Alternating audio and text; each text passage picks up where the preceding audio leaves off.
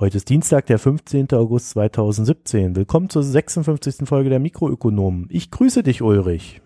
Na, hallo, Marco. Haben wir es mal wieder geschafft?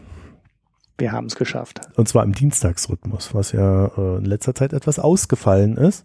Ich befinde mich auf Reisen, deswegen ist die Tonqualität vielleicht nicht ganz so gut. Das werden wir dann im Nachhinein sehen und hören. Das weiß man ja immer nicht, während man aufnimmt. Ja. Und ich habe ein neues Headset. Es ist eigentlich das Gleiche, aber ich habe ein zweites gebraucht, um dann hier auf meinen Reisen vielleicht was für die Foreign Times aufzunehmen. Und dann habe ich mir gedacht, dann probiere ich mit unserem Podcast jetzt mal aus, ob das Headset ganz gut funktioniert. Und es hört sich interessanterweise, zumindest jetzt hier im Moment, die Aufnahme muss man mal abwarten, wirklich anders an, obwohl du zweimal das gleiche Modell gekauft hast. Ja, aber ich glaube, die arbeiten an den Headsets weiter, also es ist gefühlt irgendwie ein bisschen kleiner und wahrscheinlich haben sie da irgendwelche Verbesserungen drin. Mhm. Ja, auch so eine andere Versionsnummer. Ja, hier bei meinem China-Ding ist es ja normal, dass du dann quasi mit jeder Charge ein anderes Teil bekommst, aber du hast ja so ein Markenteil, da wundert mich das etwas. Naja, hauptsächlich klingt besser. Genau. Das ist das Wichtigste. Für mich hört sich's besser an. So, und dann kommen wir gleich mal zur wichtigsten Nachricht des Monats oder der Woche. Wir haben noch nicht mit der Dame gesprochen, ein neues Logo. Juhu. Ja, also wir haben, ich glaube, 5 oder 6 Einreichungen am Ende bekommen an Vorschlägen und Angeboten und allen möglichen Varianten.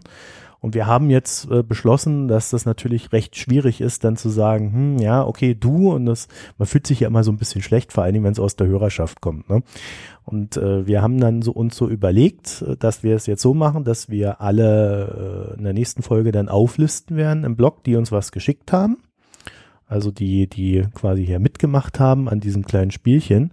Und ich hoffe, dass wir dann auch nächste Woche dann auch gleichzeitig das endgültige Produkt dann vielleicht schon vorstellen können.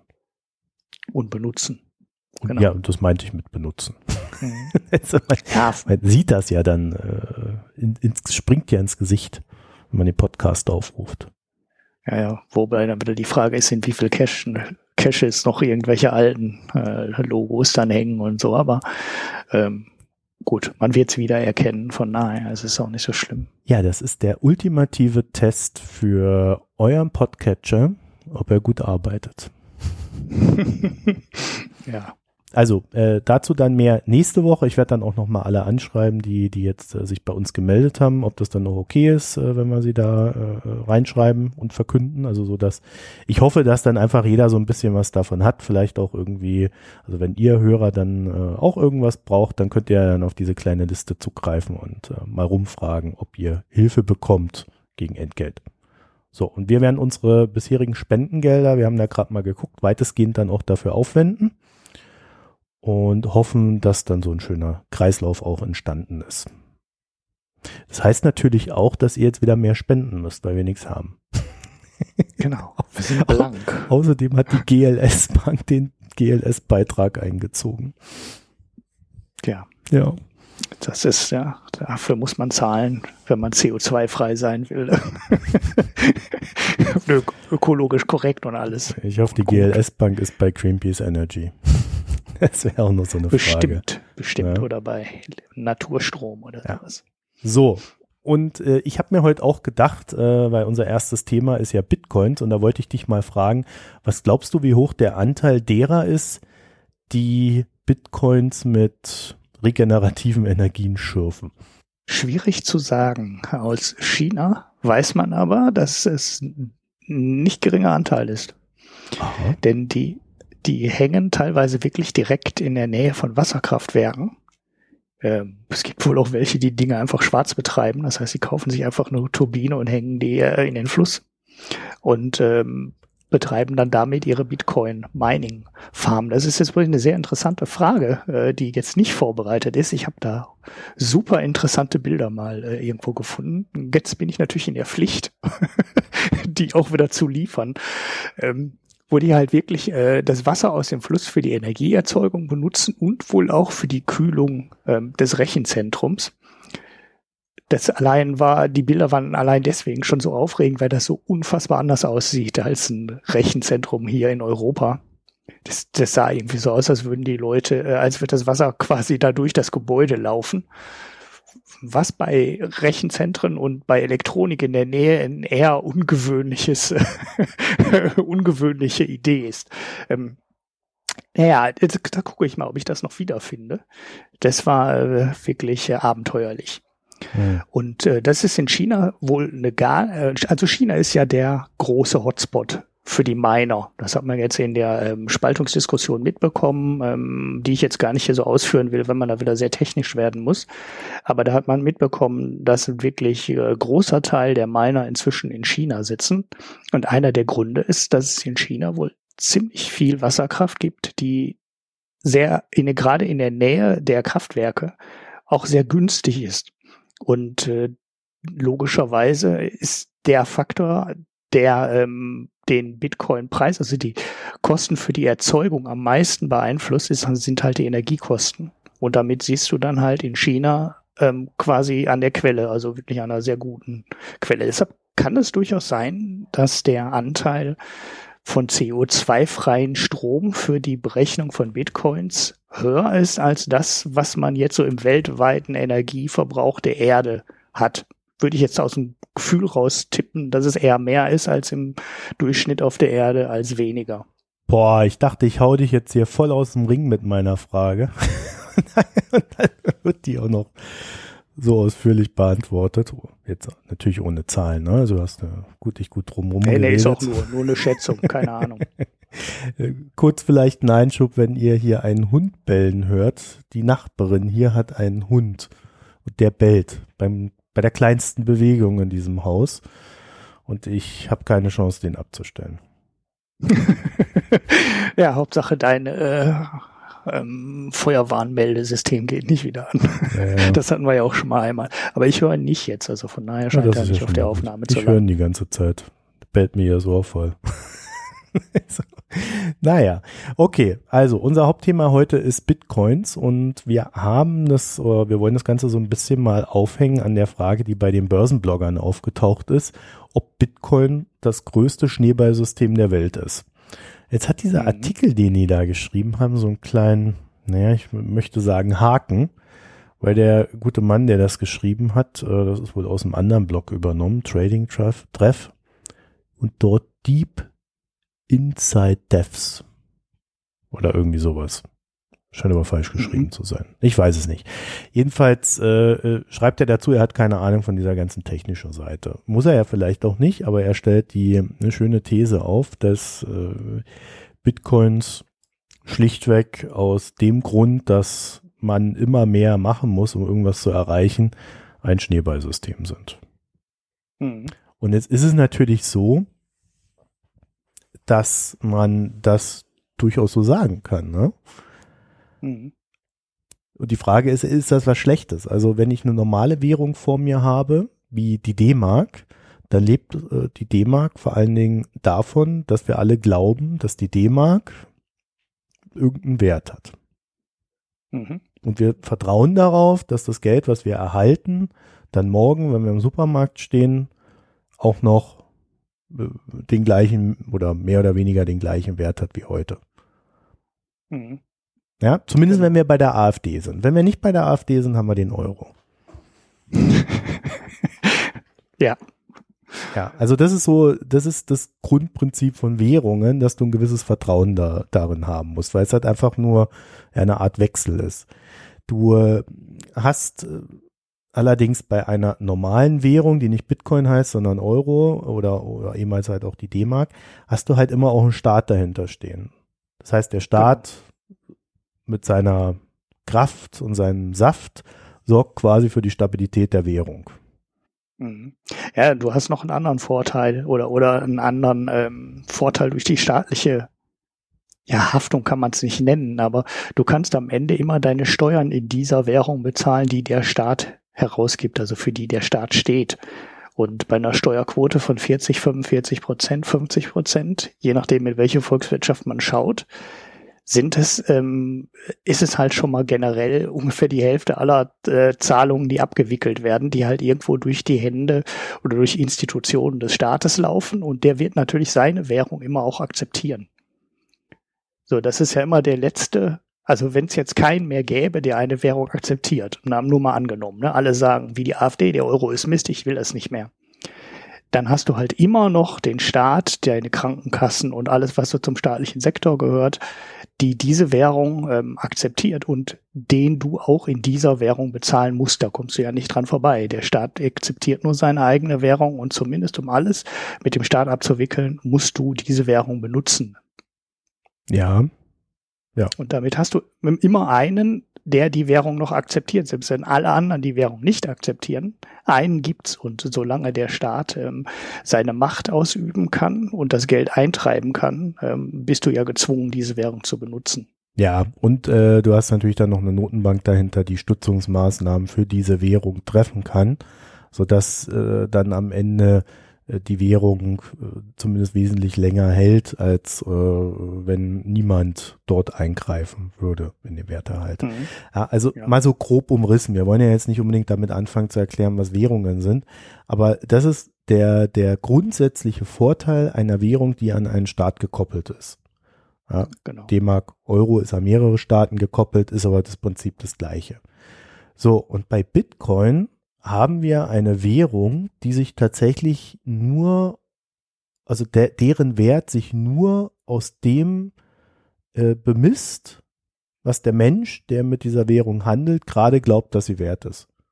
Ja, also genau. wenn Bitcoin heute über 4.000 gegangen ist, glaube ich, oder? War das gestern schon? Man weiß es ja gerade schon wieder drunter und so. Da beginnt schon der Crash. Ja, also wenn Bitcoin über 4.000 geht, dann kann ich halt sagen, ja, also ich muss da ja eben nicht meine Steuern da drin bezahlen, sondern ich habe das Ding halt nur, weil ich gerne zocke oder vielleicht sogar als Wertanlage, je nachdem, wie hoch mein Vertrauen darin ist. Das ist mir jetzt aber zu teuer, dann verkaufe ich die. Würde ich mit Euro natürlich nie tun, weil ich damit ja täglich irgendwie bezahlen muss. So, und in dem Sinne kann man natürlich schon sagen, dass der Kurs von Bitcoin auf einer Vertrauensakkumulation beruht und deswegen man ein Schneeballsystem darin sehen könnte. Mhm. Ja. Das kannst du im Endeffekt ja natürlich auch in Gold sehen, ne? Also ich finde den Vergleich mit Gold immer ganz hilfreich, weil das Gold, seit die Goldhinterlegung der Währungen abgeschafft wurde, Gold ja so gut wie keinen Wert mehr als Währung an sich hat. Das alle glauben, also alle Goldbugs glauben an den Wert des Goldes, und die glauben auch daran, dass du für ein Kilo Gold auch in 100 Jahren noch was bekommst oder auch in 10 Jahren noch was bekommst. Aber staatlich abgesichert hat das Gold keinen Wert mehr. Ich würde dem noch widersprechen, weil das Gold natürlich einen Rohstoffwert hat. Ja, Gold wird in diverser Technik verarbeitet, es gibt Zahngold und alles Mögliche aus Gold, Schmuck. Ja, Bitcoin ist eine rein virtuelle Geschichte. Ja, das stimmt. Also die reduziert sich tatsächlich auf Angebot und Nachfrage.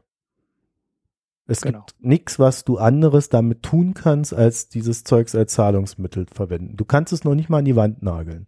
Also wie man das früher mit Aktien gemacht hat, die dann als Wertpapiere hinterlegt waren. Da gibt es ja noch ganz wenige. Das ist ja auch alles virtuell heute bei Aktien. Aber da steht halt eine Firma dahinter, ja, wo du sagen kannst, okay, die Firma hat einen Wert. Aber bei Bitcoin hast du einfach nur die Währung. Das ist das absolut reduzierteste, was es so gibt. Mhm. Ich würde sogar noch behaupten, Bitcoins sind von ihrer Hinterlegung weniger wert als virtuelle Gegenstände. Weil einen virtuellen Gegenstand kannst du in einem Spiel oder wo auch immer du ihn kriegst, irgendwie noch zu irgendwas verwerten. Bitcoin nicht. Sondern entweder findest du jemanden, der dir das als Zahlungsmittel abnimmt, oder eben auch nicht. Ja gut, solange die Leute dran glauben und solange du dein Geld in Bitcoins umwandeln kannst und das später auch wieder in die Gegenrichtung machen kannst. Also das ist halt das Vertrauen und den Glauben, den du in das System haben musst. Gibt's natürlich schon Sachen, die du mit Bitcoin machen kannst, die du mit anderen Sachen nicht machen kannst. Also ich halte so ein paar Hotspots für nicht ganz zufällig. Also China ist halt der ganz große Erzeuger und auch der große Umsatz- und Tradermarkt, wo in Bitcoin sehr viel passiert. Ich halte das aber nicht für totalen Zufall, sondern ich glaube schon, dass sich dieser Markt auch deswegen gebildet hat, weil es in China relativ strenge Kapitalverkehrskontrollen gibt. Also relativ streng nicht, aber du hast halt einen staatlich festgesetzten Umtauschkurs und es kann halt auch nicht jeder ohne staatliche Kontrolle Geld einfach ins Ausland schaffen. Damit hast du als Privatmann, der vielleicht Schwarzgeld oder was auch immer ins Ausland bringen möchtest, schon ein Interesse, deine chinesische Währung in Bitcoin umzutauschen, im Ausland in den Urlaub zu fahren, im Ausland deine Bitcoins wieder in die lokale Währung umzutauschen und dort auszugeben oder dir irgendwas davon zu kaufen. Oder dann kannst du ja im schlimmsten Falle tauscht einfach die Bitcoins in Kilo Gold um und legst das irgendwo in ein Bankfach oder kaufst dir dann Aktien dafür, was auch immer. Für diese Geldtransfergeschichte in so Ländern wie China, aber vielleicht noch viel, viel interessanter in Ländern wie Venezuela, wirft ja durchaus schon Nutzen ab. Also das gibt ja schon Leute, die dann sagen, da zahle ich da halt jeden Monat ein bisschen was in Bitcoin ab und dann tausche ich das alle 12 Monate im Auslandsurlaub in irgendwas anderes wieder um. Also wenn ja Bitcoins eine nennenswerte Größe erreichen sollten, kannst du davon ausgehen, dass die chinesische Regierung sich sehr genau anguckt, wer Bitcoins hat. Und das kannst du über die da Bitcoin ist ja auch schon reguliert worden. Ne? Also da gibt's ja auch schon Einschränkungen, was das Trading angeht und was die Überwachung angeht. Und anonym ist ja Bitcoin auch nicht, ne? Also sobald du mal irgendwo Geld ein- und auszahlst, gibt's ja eine Schnittstelle in die Realwelt. Also so ganz so einfach ist es halt auch nicht, das alles zu verschleiern. Das geht schon zum Teil, aber irgendwo musst du halt echtes Geld erstmal in die Bitcoins umtauschen. An der Stelle hast du ja immer eine Schnittstelle zur Realwelt. Also da muss es halt ein Konto geben oder eine Einzahlungsstelle geben oder irgendwas. Und das kannst du dann auch überwachen. Also wenn du selber meinst, ist es vielleicht einfacher, weil dann kennt dich unter Umständen halt wirklich keiner und dann kennt dich unter Umständen auch kein Staat. Ja, weil du erzeugst halt deine Bitcoins selber und kannst sie ja in China erzeugen und ja trotzdem im Ausland irgendwo auszahlen lassen. Da gehen schon ein paar Geschichten mit, die du dann über die staatlichen Sachen vielleicht nicht machen kannst, also mit der staatlichen Kontrolle vielleicht nicht machen kannst. Aber die Einschränkungen, klar, so alles geht da so einfach nicht mit. Also da wird Bitcoin auch eine ganze Menge angedichtet, was dann in der Praxis ja dann doch nicht so einfach ist. Ne? Also wenn da eine staatliche Kontrolle drauf käme, so wie du jetzt sagst, sobald es relevant wird, wird der Staat da auch seine Finger drauf halten. Das ist halt im Endeffekt auch meine These von Anfang an eigentlich. Jetzt ist Bitcoin halt trotzdem, hat sich dann, seit ich das behauptet habe, im Kurs verzehnfacht. Aber im Endeffekt ist der ganze Bitcoin-Markt, der ganze Markt aller Kryptowährungen, wenn man jetzt alle zusammennimmt, hat man gerade so eine Marktkapitalisierung von 140 Milliarden $. Das ist ja nix. Also das ist eine große deutsche Firma. Ich glaube, wie viel waren das? 140 Milliarden $. Insgesamt. Alle zusammen. Also Bitcoin, ich guck mal eben kurz nach, CoinMarketCap.com ist die Webseite dafür. Wie viel ist denn Bitcoin davon? Bitcoin ist so die Hälfte ungefähr. So, lass mich mal kurz gucken. Hier habe ich die Seite auf. Market Cap von Bitcoin ist jetzt 67 Milliarden $, beim Kurs von 4.060 pro Bitcoin. Zweitgrößte Währung ist Ethereum, 26,8 Milliarden beim Kurs von $285. Und dann gibt es noch so eine ganze Menge klein. Jetzt muss ich mal ganz weit nach unten scrollen. Und Total Market Cap im Moment 133 Milliarden $. Also alle Kryptowährungen zusammen und Bitcoin davon halt 67. Also kommt ungefähr hin, ist ungefähr die Hälfte. Mhm. Sogar ziemlich genau die Hälfte. Das ist Apple ist wie viel wert? 700 Milliarden. Da kannst du bei den ganzen großen Firmen inzwischen runtergehen. Dann bist du wahrscheinlich irgendwo bei Top 20, Top 30 auf der Liste der wertvollsten Firmen. Und das sind dann alle Kryptowährungen zusammen. Ich habe dann vor ein paar Tagen so einen Artikel gelesen, der Kryptowährung als größte Spekulationsblase aller Zeiten bezeichnet hat. Und das ist aber natürlich totaler Unfug, weil selbst 130 Milliarden sind nicht ansatzweise das, was man als große Spekulationsblase bezeichnen kann, sondern das ist weiterhin eher so ein Fliegenschiss, wenn du das mit normalen Dimensionen auf den Finanzmärkten vergleichst. Mhm. Und das kann schon gut sein, dass genau dann irgendwann diese ganze Kryptowährung kippt oder so einen Deckel bekommt, wo der Staat halt sagt, okay, wir haben jetzt das Gefühl, irgendwie schiebt unsere Bevölkerung 5% ihrer Währung über Kryptowährungen ins Ausland. Jetzt müssen wir aber mal aufpassen, sonst entgleitet und langsam die Kontrolle über unsere eigene Währung. Wenn das jetzt alle nur noch Kryptowährungen benutzen, ja, und dann kann das schon sein, dass der Staat dann so stark reguliert und so stark überwacht, dass die Kryptowährungen dann nicht mehr weiter wachsen können, sondern halt immer noch in so einer Nische bleiben. Also, Markus eingehakt, also Apple, um das kurz nachzureichen, sind gerade 815 Milliarden wert beim Kurs von 161. Und ansonsten, ich glaube, was jetzt vielleicht auch aus der Argumentation schon so ein bisschen sich angedeutet hat, also der Wert einer Kryptowährung könnte sich daraus ergeben, dass sie als Krisenwährung fungiert. Das Problem ist, um eine Währung als Krisenwährung zu akzeptieren, brauchst du eine gewisse Stabilität. Du bist nicht daran interessiert, dass die heute 1.000 und morgen 4.000 Euro wert ist. Du willst einfach dein Geld dort reinpacken und klar, du hast eine gewisse Kursschwankung, die hast du immer, auch bei Gold, aber du willst sicher sein, dass du ungefähr das rausbekommst, was du reingetan hast. Mhm. So als Absicherung. So, und dafür taugt Gold halt weiterhin, auch wenn es nicht mehr die Währungen abdeckt oder zum Glück auch nicht mehr die Währungen abdeckt, hat die Währungssysteme wesentlich stabiler gemacht, diese Abkopplung von Gold.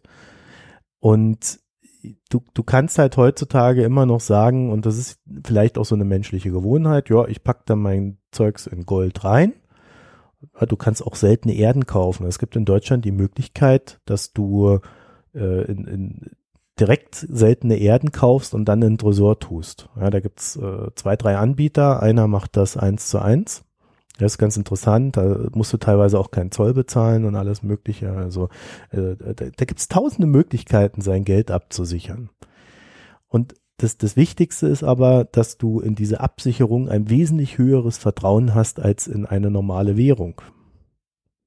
Aber wenn du halt sagst, der Staat ist das Underlying der Währung, das heißt, wenn der Staat funktioniert, ist die Währung was wert, dann brauchst du dich nicht absichern. Wenn du Angst hast, dass der Staat ins Schwanken gerät oder so seine wirtschaftlichen Probleme hat und dann Inflation kommt und so weiter, dann musst du dein Geld halt umschichten. Und Gold war halt immer das Ding, wo man gesagt hat, ja, das kaufst du dir und dann vergräbst du es im Garten und dann kannst du es jederzeit benutzen, wenn du es brauchst. Das kannst du halt mit Bitcoin nicht machen. Vor allem, wenn sie sichtbar sind. Vergraben könntest du theoretisch auch. Du hast ja nur einen Hash.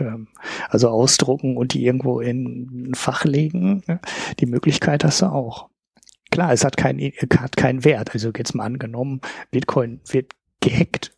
Na, also was weiß ich, der Algorithmus dahinter wird vom Quantencomputer so schnell bearbeitet, dass jemand Bitcoin übernehmen kann. Dafür brauchst du ja 50% der kompletten Rechenleistung und Bitcoin wird darüber übernommen und ungültig gemacht, wie auch immer. Dann ist der Bitcoin halt nichts mehr wert. Aber solange du daran glaubst, dass du demnächst noch was für den Bitcoin bekommst, hättest du die Möglichkeit auch da. Also du hast den Hashwert, den kannst du dir auf ein Stück Papier ausdrucken oder auch in Goldbarren reinritzen und dann kannst du den auch in 10 Jahren wieder in Bitcoins in das Währungssystem quasi wieder einzahlen. Also ist jetzt falsch beschrieben, aber im Endeffekt kannst du den Bitcoin, so wie du den in eine Wallet heute bei so einem Online-Bitcoin-Verwalter aufbewahren lässt, kannst du den auch bei dir aufbewahren auf deinem Computer oder du kannst ihn auch als Backup auf Papier ausdrucken. Und wenn dein Computer wegschmiert, kannst du immer mit den Hashes noch wieder weiterarbeiten. Das ist also durchaus machbar, aber klar, der Wert kann halt weg sein zwischendurch. Nein, was ich meinte ist, du kannst den nicht nehmen und in der Realität dann diesen Ausdruck vorzeigen und gut, da wird es auch wieder Leute geben, wirst du jetzt sagen. Ja, aber faktisch kannst du heutzutage nicht zum Bäcker gehen, deinen Bitcoin-Hash vorzeigen. Gut, das kannst du mit Gold auch nicht. Doch, du kannst zum Bäcker gehen, dem Goldmünze in die Hand drücken, da wird er sagen, hier 10 Brötchen, geh. Ja, und sich danach, gut, dann hast du aber auch einen schlechten Umtauschkurs. Das ist ein schlechter Umtauschkurs, aber du weißt, worauf ich hinaus will. Ja, also ja, okay. Es ist ein anerkanntes Zahlungsmittel unter Menschen seit ein paar Jahrtausenden. Und von daher kannst du damit durchaus etwas anfangen. Oder es hat halt einen anderen Einsatzbereich. Aber beim Bitcoin, der momentan, und das war ja der Punkt, den ich machen wollte, momentan taugt der einfach nicht als Absicherung, weil die Kursschwankungen zu hoch sind. Und das wäre aber die einzige Variante, die ich mir vorstellen könnte, wie so ein Bitcoin für einen normalen Menschen interessant wird. Weil Instant Payment und den ganzen Scheiß, den du dann auf der technischen Seite über die Bitcoins reinbekommst, das werden die Banken in ein paar Jahren auch alle haben. Da arbeitet die EZB gerade dran. Also dieser ganze technische Bereich, der wird von den Banken ohnehin übernommen. Das Einzige, was am Ende bleibt beim Bitcoin, ist dieses Ding, dass du ihn halt als Ausweichwährung nehmen kannst. Und da ist dann die Frage, ist er dafür sicher genug? Mhm. Oder ist es nicht einfach besser, du kaufst dir das scheiß Gold und legst es dir in den Garten? Weil das ist doch die Rechnung, die du als Mensch machst. Was ist das sicherste Alternativ zu meiner Währung, wenn ich mich absichern will? Mhm. Ja gut, da hast du schon recht. Also gut, der Wert des Golds, der ist in den letzten 10 Jahren auch zwischen 200 und 2000 geschwankt. Also Schwankungen hast du da auch im Kurs und im Wertverständnis. Wir waren sogar im Gold so niedrig zwischenzeitlich, dass die Förderkosten für Gold höher waren als das, was dann am Markt für Gold bezahlt wurde. Also selbst das geht, dass der Kurs unter die Produktionskosten sinkt. Das dauerte dann irgendwie 3, 4, 5 Jahre, bis dann die ganzen kleinen Minen alle pleite waren und dann hat sich das dann irgendwann wieder stabilisiert. Theoretisch, also klar, das Gold guckte auf 6000 Jahre Geschichte und zurück und war in 6000 Jahren Geschichten immer was wert. Es war immer das, woraus sich Könige Trachten und Medaillen und Siegel und Schmuckstücke haben machen lassen, weil es halt immer schön geschimmert hat und immer auch rar war. Daran wird sich auch nichts ändern. Gold wird rar bleiben. Wir haben ja schon einen ganzen Teil des Golds gefördert, der förderbar ist. Und es wird nicht mehr so wahnsinnig viel dazukommen. Deshalb ist auch klar, es ist relativ selten. Aber das ist ja bei Bitcoins, also zumindest diesen Seltenheitsaspekt haben die Bitcoins ja auch, weil die halt auch nicht unendlich geschürft werden. Also ja, das wäre jetzt meine Frage, die ich an dich habe.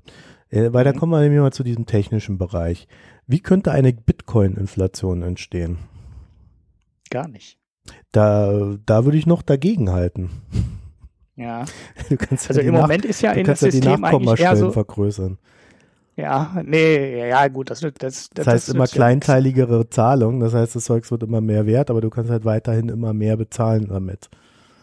Ja, weil das ist ja, klar, das geht ja sowieso, also die Bruchstücke beim Bitcoin von 4.000 zahlst du ja, wenn du real irgendwas von A nach B überweist, sowieso nur mit Bruchteilen eines Bitcoins. Und das geht ziemlich weit runter, also genau kann ich das jetzt aus dem Kopf nicht sagen, aber du kannst da schon ziemlich kleinteilige Zahlungen mit abwickeln. Aber dieser deflationäre Aspekt, also dieses, das Zeug ist rar und je mehr Leute da reingehen und je mehr Leute das benutzen, muss dann ja dieser Wert der Bitcoins allein dadurch, dass mehr Leute darauf aufmerksam werden, schon steigen, weil es halt nur noch, es sind irgendwie 2/3 der Bitcoins, die jemals gemeint werden, sind schon gemeint und die Geschwindigkeit, mit der neue dazukommen, die sinkt immer weiter, das wird immer weniger und irgendwann toppt das, glaube ich, bei 21 Millionen oder sowas. Bitcoins toppt das aus und ja, irgendwie sowas um den Dreh. Und dann gibt's halt keine neuen mehr. Dann gibt's keine zusätzlichen mehr. Und wenn dann immer noch die Nachfrage nach Bitcoins steigen sollte, weil es irgendwelche sinnvollen Anwendungen dafür gibt, weil die Leute weiter darin spekulieren, was weiß ich, aus welchen Gründen, dann steigt allein dadurch, dass immer mehr Leute da reinkommen, der Wert der Bitcoins immer weiter. Und das ist eigentlich nicht das, was man in der Währung haben möchte, die die Leute als Zahlungsmittel benutzen. Also ein Zahlungsmittel willst du ja, dass das im Umlauf ist und dass die Leute Geld nehmen und Sachen damit bezahlen. Und wenn du das Gefühl hast, dass der Bitcoin jeden Tag mehr wert wird, wirst du es halt nicht ausgeben. Du hast halt dieses klassische Problem der Deflation. Die Leute werden das Geld halt so weit wie irgendwie möglich auf ihrem Konto liegen lassen und darauf hoffen, dass es immer mehr wert wird. Und das ist eigentlich für den Zahlungsaspekt keine gute Idee. Ja, ich überlege gerade, ob das Ganze, also wofür das Ganze dann am Ende überhaupt Sinn macht. Sachen abwickeln, die man am Staat vorbei abwickeln will. Ich glaube, das ist. Aber was ja, wie wir festgestellt haben, nur bedingt möglich ist. Ja, wenn du selber meinst, bist du anonym. Also ja, aber wenn die 26 Millionen oder wie viel es auch immer dann sein werden, draußen sind, dann gibt es immer weniger Anonyme. Sagen wir es mal so. Weil es immer mehr im Umlauf kommt. Wenn es mal im Umlauf ist, dann wissen wir, wer was hat. Ja, gut. Spätestens, wenn du einmal auszahlen lässt, hast du, das stimmt natürlich, der Anteil der, also es ist ja sowieso nie komplett anonym, sobald du irgendwo deine Bitcoin-Adresse mal angegeben hast, kann die ja zugeordnet werden. Also ich habe in meinem Blog auch eine Bitcoin-Adresse, eine Wallet, wo auch mal einmal was drauf gespendet hat. Ich müsste eigentlich mal nachschauen, wie viel das wert ist. Das war wahrscheinlich am Anfang mal eine Flasche Bier und inzwischen ist es ein Kasten. Stimmt, sobald du Zahlungen darüber abwickelst, desto weniger anonym wird das System, weil du hast dann halt, spätestens wenn du irgendwas bestellst aus der Realwelt, hat der Händler Geld bekommen und hat eine Lieferadresse. So, jetzt kommt das nächste, was ich da noch da reinwerfen will. Die Staaten arbeiten daran, dass dass die Banken einen Informationsaustausch machen. Ja, damit du nicht einfach irgendwo in Timbuktu Steuern hinterziehen kannst. Das fängt jetzt so ganz klein auf europäischer Ebene an. Das wird sich dann immer weiter ausweiten und wir werden davon immer mehr sehen. Das ist nur noch die Frage, ob man irgendwann auch wirklich mal diese ganzen Steueroasen dann dran kriegt. Mhm. So, und spätestens, wenn dieses System sich so weit ausgeweitet hat, dass du quasi fast nirgendwo mehr auf der Welt unbehelligt dein Geld deine Bitcoin in richtiges Geld umtauschen kannst, hast du ein Problem. Dann kannst du nur noch den Weg gehen, und das ist ja jetzt schon absehbar, dass wir irgendwie noch 50 Millionen andere Währungen haben, die sich irgendjemand ausgedacht hat. Da gibt es ja auch so ein CIO heißt das, glaube ich, ne? Cash Initial Offering. Mhm. Und also da hast du dann, es gibt ja auch Währungen, die wirklich versuchen, anonym zu sein. Also da gäbe es dann noch Möglichkeiten. Aber ich glaube schon, dass die Schnittstelle aus dem Internet dann wieder rauszukommen, dass das halt immer schwieriger und unwahrscheinlicher wird. Weil wir dürfen ja nicht vergessen, klar, die Bitcoins entwickeln sich weiter, die Kryptowährungen entwickeln sich weiter, aber die andere Seite geht ja auch mit. Und wir haben jetzt diesen Hype, diesen technischen Vorsprungshype, und der wird sich jetzt so peu à peu gegenüber den Staaten abbauen, und irgendwann wird halt mal jemand entscheiden müssen, wie er mit dem ganzen Kram umgeht, weil das ist ja immer das große Problem. Wie geht man am Ende wirklich damit um als Staat, dass dort konkurrierende Währungen sind, und vor allen Dingen, wenn sie nicht 1 Milliarde wert sind, sondern 60 Milliarden oder vielleicht auch irgendwann mal 600 Milliarden, ja, wo sie dann schon wieder eine Destabilisierung des Finanzsystems auslösen könnten. Ja, also da gibt's ja verschiedene Drehbücher für die Geschichte. So, und da würde ich sagen, haben wir jetzt einen sehr großen Vorsprung, mit dem man sehr viel tolle Theorien spinnen kann, aber im Kern wird sich dieser Vorsprung immer weiter abbauen. Ja, und dann, um zur Ausgangsfrage zurückzukehren, also ja klar, es ist in gewissem Sinne ein Schneeballsystem, aber es kann durchaus sein, dass dieses Schneeballsystem weiter an Wert gewinnen wird. Ja, das hat auch mit Bitcoin und der Technik und auch der Anzahl der Nutzer relativ wenig zu tun. Ich meine, wir hatten das Thema ja schon mal, und die These steht eigentlich seit dem ersten Tag, dass der Staat ist der große Unbekannte in dem System, und sobald er anfängt, seine Finger da drauf zu halten und zu überwachen, kann das halt von heute auf morgen zusammenbrechen. dann hast du halt Staaten, da funktioniert es gut. Da juckt es halt keine. Also in Deutschland ist es halt Bruchteile von Promillen, die es wahrscheinlich relevant ist, Bitcoin für Zahlungsabwicklung. In China ist es vielleicht ein bisschen wichtiger, aber auch da ist es minimalster Bruchteil. Und dann hast du vielleicht so Länder, wo einfach der Staat nicht mehr funktioniert, wie in Venezuela, wo Bitcoin die Chance hätte, größer zu werden, weil einfach ein Riesenbedarf der Bevölkerung da ist, Sachen an den staatlich verordneten, völlig falschen Umtauschkursen vorbei abzuwickeln. Aber dann sprichst du halt über Fluchtwährungen für nicht funktionierende Staaten. Und ob der Markt dann auf Sicht wirklich so groß wird, dass darüber massiv Leute in das System strömen, kann keiner beurteilen. Das weiß keiner. Das ist... ja, Kristallkugel. So Krise. Genau. Haben wir hoffentlich also nicht. Ja. Nee, in Venezuela, finde ich, zeigt, dort zahlt man ja mittlerweile mit Dollar. Ja, die Leute, die wollen dann einfach was in der Tasche haben. Hm. Die wollen etwas. Ja, wenn du in Dollar umtauschst, ja, dann hast du halt den offiziellen Kurs und du hast den Schwarzmarktkurs und die klaffen ja extrem weit auseinander und zum Schwarzmarktkurs darfst du ja eigentlich gar nichts umtauschen. Ja, und zum offiziellen Kurs will aber keiner umtauschen, weil es total bescheuert ist, weil du dann nichts bekommst und weil es halt auch keiner macht. Und dann, wenn du dann aber hingehen könntest und Strom in Bitcoins umwandelst und diese Bitcoins dir dann auszahlen lässt, dann hast du eine Möglichkeit, da aus lokaler Währung Dollars zu machen, was vielleicht auch Sinn macht. Ja, ist schwierig zu beurteilen, aber dann sprichst du halt über Extremfälle, ne? Da sprichst du halt wirklich über Extremfälle. Da könnte ich dir jetzt nicht folgen. Also, wenn ich in Venezuela bin, dann gibt mir der Staat, sagt der Staat, nee, du musst deine, was haben die da für eine Währung? Ich weiß gar nicht, wie sie heißt. Du musst es jedenfalls behalten, was du da hast. Ja. So, und dann sag ich, nö, ich will aber Dollar, weil nur Dollar ist richtig und die Inflation hier, die ist ja der Wahnsinn. Also nehme ich alles, was ich habe und nicht unbedingt gleich für Essen kaufen ausgebe bei der Wahnsinnsinflation, tausche ich in Dollar um und zwar auf dem Schwarzmarkt, weil mir kein anderer Dollar gibt. Mhm. Ja, der Staat gibt mir keine Dollar. So, dann habe ich die Dollar in der Tasche und die Dollar erhalten mir den Wert meines Geldes. Mhm. Ja, natürlich habe ich einen scheiß Umrechnungskurs, aber es ist immer noch besser, als es nicht getan zu haben. Und das wäre mir im Fall einer Krise wesentlich lieber als in meinem Handy, von dem ich noch nicht mal weiß, ob es demnächst geladen wird, ob ich es demnächst noch laden kann, irgendwo ein paar Bitcoin rumfliegen zu haben.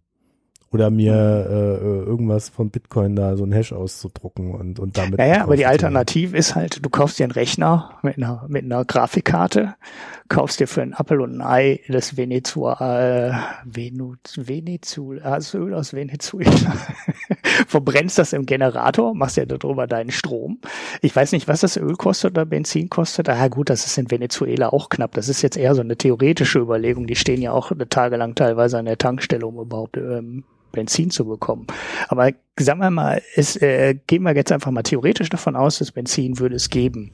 So, dann erzeugst du dir aus dem Benzin über den Generator Strom, betreibst damit deinen Mining Pool und bekommst dann aber über den Mining Pool einen realistischen Umtauschkurs für deinen Dollar. Dann hättest du lokale Währung, für die du lokales Benzin kaufst, in Dollar umgewandelt. Und das ist unter Umständen mit weniger Verluste behaftet, als irgendwelche offiziellen Umtauschkurse zu nehmen und ist möglicherweise auch nicht strafbar. Keine Ahnung, wie die lokale Gesetzeslage in Venezuela aussieht. Okay, also um da auf den Stand unserer Diskussion deinen Gedankengang zurückzuführen. Wir hatten ja gesagt, dass man nicht unendlich Bitcoin minen kann, sondern dass halt irgendwann bei 26 Millionen Schluss ist. Und das heißt, das macht dann für mich in Venezuela nur Sinn, wenn ich mir immer wieder neue Währungen suche, die diesen Zweck erfüllen. Weil wenn die Bitcoin ausgemeint sind, dann... Ja, nee, auch nicht unbedingt, weil du ja nachher für die Berechnung immer noch was gut geschrieben bekommst. Also die Transaktionen in Bitcoin sind ja auch nicht kostenlos. Das heißt, wenn diese Hashes da berechnet werden, bekommt derjenige, der die berechnet, auch was dann später. Also jetzt bekommst du viele neue Bitcoins gut geschrieben und relativ wenig Geld für Transaktionen. Und je näher du an diese Grenze kommst, der maximalen Anzahl von Bitcoins, ändert sich das Verhältnis. Das heißt, du wirst dann am oberen Ende irgendwann keine Bitcoins mehr bekommen, sondern du bekommst aber eine Vergütung für die Transaktionsberechnung. Also du bekommst für das Rechnen immer Geld. Das sind dann halt nur keine neuen Bitcoins mehr, sondern prozentuale Bestandteile der Überweisung. Mhm. Also das Rechnen lohnt sich, muss sich ja auch am Ende, ne? Also auch wenn das System ausgetoppt ist und die maximale Anzahl Bitcoins berechnet ist, müssen die Leute ja noch weiter rechnen und die müssen dafür auch was bekommen. Und dann wird es halt so gemacht, dass das gibt's jetzt auch schon, nur ist dieser Anteil noch nicht sonderlich groß, der für die Abwicklung gemacht wird. Jetzt wird noch relativ viel in neuen zusätzlichen Bitcoins ausgeschüttet, aber dieses Verhältnis verschiebt sich dann immer und dann bekommst du dann du bekommst auch am Ende immer noch weiter Geld. Ja, aber je mehr Leute das machen, desto weniger kriegst du durch. Ja, das pendelt sich aber aus. Also das ist nicht unbedingt, das ist wirklich nicht das System. In deiner These aber nicht. In deiner These gibt es dann einen riesen Ansturm aus Venezuela. Ja, das war jetzt ein Beispiel, um zu sagen, wie man lokale Währung in ausländische Währung mit dem Umweg Bitcoin erzeugen kann. Das war jetzt nur, dass man nicht unbedingt auch Geld einzahlen muss. Also man muss nicht unbedingt hingehen und Geld einzahlen über ein Konto in Bitcoin, sondern man kann auch einfach hingehen mit der lokalen Währung, sich selber so eine Rechenmaschine dahinstellen und die Währung quasi als Strom in das System reingehen und hat dann am Ende die Bitcoins, die man sich im Ausland auszahlen könnte. Ja, ist natürlich interessant in solchen Ölländern, wo die kaum Geld für ihren Strom bezahlen. Ja, genau. Das ist das Gleiche, was wir ganz am Anfang hatten mit China und der Wasserkraft. Ja, das wird dann den kompletten Markt da durcheinander wirbeln. Ja, weil der Staat ja dann quasi das auch noch subventionieren würde. Ja. Wenn du damit tatsächlich auch noch nennenswerte Beträge rausholst. Aber das sind Rechnungen, die kenne ich jetzt auch nicht. So, die venezuelanische Währung heißt Bolivar. Mhm. So, haben wir das auch noch. Das sind übrigens auch 21 Millionen Bitcoins. 21? Kurz nachgeguckt. Ja, siehst du, 21. Ja. Da fängt es ja schon an. Okay, also dann. Gemeint sind übrigens im Moment 16,5 Millionen davon. Ja, dann ist er sehr bald fertig. Mhm. Oder dauert das jetzt noch ewig? Ja, das ist so eine Kurve, die immer flacher wird. Also die Schwierigkeit, die zu berechnen, steigt immer weiter. Und damit wird die Erzeugung immer langsamer, aber so, ich weiß jetzt nicht, wo die Prognosen stehen, kann man im Internet auch irgendwo lesen. Bei der aktuellen Rechenleistung vor ein paar Monaten, habe ich es mal nachgelesen, war irgendwie 2028, 2030 so als Jahr genannt, wo die dann vollständig berechnet sind. Oh ja, das ist ja dann doch noch eine Weile. Aber ich weiß nicht, wo das jetzt aktuell steht, weil damals waren die Kurse halt auch unter 1000 und nur jetzt sind sie bei 4000 und allein dadurch dürfte jede Menge an zusätzlicher Rechenkapazität da reingekommen sein, weil man bekommt ja jetzt auf einmal wieder das Vierfache. Okay, stimmt auch nicht. Die Schwierigkeit hat sich auch mal wieder erhöht zwischendurch, aber die Rechenleistung dürfte heute trotzdem deutlich höher sein als vor einem oder vor 2 Jahren. Ja, kommt ja auch mit der Professionalisierung. So, letzte Frage zu dem Thema. Abschließend Bitcoin kaufen, verkaufen? Da sage ich nichts mehr zu. Ja, nee, das weiß im Endeffekt halt auch keiner. Ne? Also das ist... Ich würde den Anteil, aber das habe ich beim letzten Mal auch schon gesagt, ich weiß nicht, das war Folge 10 oder so, da habe ich auch gesagt, der Anteil der Spekulation im System dürfte schon der größere sein als der wirklich den harten Nutzen hat. Ne? Also harter Nutzen ist jetzt halt China Geld ins Ausland schaffen oder Venezuela Geld ins Ausland schaffen, weil der harte Nutzen, ich kann damit was bezahlen, ist ja für den ganz großen Teil der Leute, die sich in dem Universum tummeln, einfach nicht da. Das macht ja keiner. Ne, hast du ja schön gesagt, du kannst halt nicht zum Bäcker gehen und mit deinen Bitcoins bezahlen.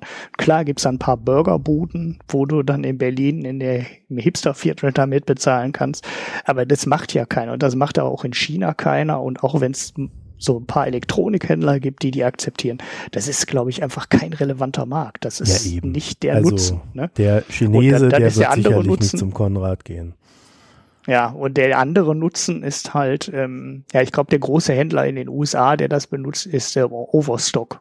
Der akzeptiert auch Bitcoins, also da kannst du auch mit Bitcoin bezahlen. Ja, kannst du auch bei Steam mit Bitcoin bezahlen. Ja, geht das auch. Mhm. Ja, aber ich glaube, das macht echt nur total minimalster Teil der Bitcoin-Community benutzt Bitcoin, um zu bezahlen. Und der Rest macht es, um damit zu spekulieren. Ich glaube, gerade in China darf man diesen Spekulationsanteil nicht unterschätzen. Das ist ein Volk, was quasi traditionell immer spekuliert und zockt und wettet. Und das wird im Bitcoin-Bereich der große Anteil der Chinesen sein, die da mitmachen. Und dann meinen die natürlich auch, weil man damit Geld verdienen kann. Die machen halt aus lokalem Strom Bitcoins. Das ist halt toll, wenn du billigen Strom hast. Aber der Teil, der es für Zahlungszwecke benutzt, dürfte auch gegen Null gehen. Und dann hast du halt den Spekulationsgedanken und den Ich werde damit reich Gedanken. Ich glaube, das macht den ganz großen Teil aus. Und das zu urteilen, ob das bis 1000 weit, also ob 1000 der Wert ist, 200 der Wert ist oder 20.000, das ist keine Ahnung. Ja. Kann ich beurteilen. Ich glaube, 10.000 geht noch. Ja, irgendjemand hat auch 50.000 gesagt. Ne? Ja, aber ja, keine Ahnung. Vor allem ist ja auch das andere Problem daran ist, sobald die Leute dran glauben, kann es ja auch weitere Kryptowährungen geben. Ne? Ich habe mich hier natürlich die ganze Zeit versprochen mit diesem CIO. Es ist wohl ICO, wie wir gerade festgestellt haben. Und da die Leitung unterbrochen war, machen wir an der Stelle aber auch mal den Cut. Wir haben ja da lange genug drüber gesprochen, über das Thema. Und gehen jetzt zum nächsten Thema über. Also, die FAZ hat einen Artikel über Mr. Dalio geschrieben. Mr. Dalio, Ray Dalio, ist Hedgefondsmanager und der Gründer und Vorstand von Bridgewater Associates. Und der Artikel, der ist insofern interessant, der wird gerade, ja, also ich würde ja sagen, sie haben ihn im englischsprachigen Internet aufgeschnappt. Mr. Dalio wird gerade so ein bisschen als großer Investment-Guru so ein bisschen durchgereicht und wie die Amis immer so sind, gucken sie dann so auf seinen Investment-Stil und auf seinen Führungsstil und schreiben dann immer so Storys darüber, das mögen die irgendwie immer sehr und glauben dann daraus irgendwelche Schlüsse ziehen zu können, wie man denn erfolgreich investiert. Und Mr. Dalio hat für uns Deutsche einen wirklich sehr spannenden Managementstil. Denn wenn du in dieser Firma arbeitest, musst du quasi unterschreiben, dass du ständig überwacht wirst. Jedes Gespräch wird aufgezeichnet. Es sind Videokameras in den Büros, wo überprüft wird, ob du hinter dem Rücken deiner Mitarbeiter irgendwie böse Sachen sagst oder irgendwie andere Dinge tust, die nicht in seinen Augen richtig sind, weil Mr. Dalio ist der Meinung, am Finanzmarkt hilft nur die absolute Ehrlichkeit und Offenheit. Und die Demütigung der Fehler wird dazu führen, dass du ein besserer Investor wirst. Mhm. Und der Erfolg gibt Mr. Dalio recht. Ja, ist er so erfolgreich? Ja, ist er sehr erfolgreich, ja. Ja. Man sollte auch noch mal vielleicht dazu sagen, warum uns der Link hereingereicht wurde, weil der kam auch vom Hörer und Twitter-Follower. Das ist ja der dieses Video gemacht hat, ne? Also dieses Makroökonomie-Erklärvideo, was du in der letzten oder was die vorletzten Folge empfohlen hast. Ich meine, es war die letzte, aber wenn du so fragst, weiß ich auch nicht mehr genau. Dieses 30-Minuten-Video, How the Economic Machine Works. Ja. Und das ist dieser Ray Dalio, das ist halt so ein Hedgefondsmanager. Darüber wurde uns das reingereicht. Ja. Das ist quasi auch schon ein Nachklapp. Ja, so könnte man das fast sehen, ne? Ja, also dann sind wir jetzt offiziell bei den Nachklapps. Ja, der Alex hat den Artikel mir weitergereicht auf Twitter. Und ich finde das ganz interessant, mal darüber nachzudenken, weil es ist ja tatsächlich so am Finanzmarkt, dass die Leute, die sich die Dinge schönreden, verlieren. Also die haben ein Renditeproblem auf Dauer. Deswegen ist der Ansatz zu sagen, du musst dich der absoluten Wahrheit aussetzen und jeder muss sagen, was er denkt und es muss knallhart zugehen, der ist erstmal nicht so ganz fern. Jetzt so auch aus meiner eigenen Erfahrung. Weil es ist als Mensch tatsächlich ja nicht leicht, sich seinen Fehlern zu stellen. In einem Team möchte man es dann gerne so haben, dass wenn einer einen Fehler macht, der andere diesen Fehler aufdeckt. Das ist der Idealzustand eines Teams. Und dann halt der Fehler korrigiert wird und dann läuft die Sache richtig. Jetzt ist es aber so, wenn Teams zusammenarbeiten, machen Teams auch Fehler und dann deckt der eine einen anderen und man hat irgendwie so eine Kungelei. Und ich glaube, Mr. Dalio will das alles ein bisschen vermeiden. Mhm. Ja. Das Problem. Naja, ich meine, viele Großprojekte, ne, wenn du so über IT-Projekte oder auch andere Großprojekte nachdenkst und warum die dann scheitern, liegt ja oft genug daran, dass irgendwelche Leute auf unteren Ebenen schon wissen, dass da gerade alles furchtbar schief läuft, aber es sich niemand traut, das der Ebene darüber zu sagen, weil man dann ja möglicherweise auch, oft ist halt auch derjenige, der Überbringer der schlechten Nachricht, derjenige, der dafür schuldig gemacht wird. Und ja, dann wird es halt alles immer totgeschwiegen, bis irgendwann alles explodiert und das ganze Projekt vor die Wand fährt. Ja.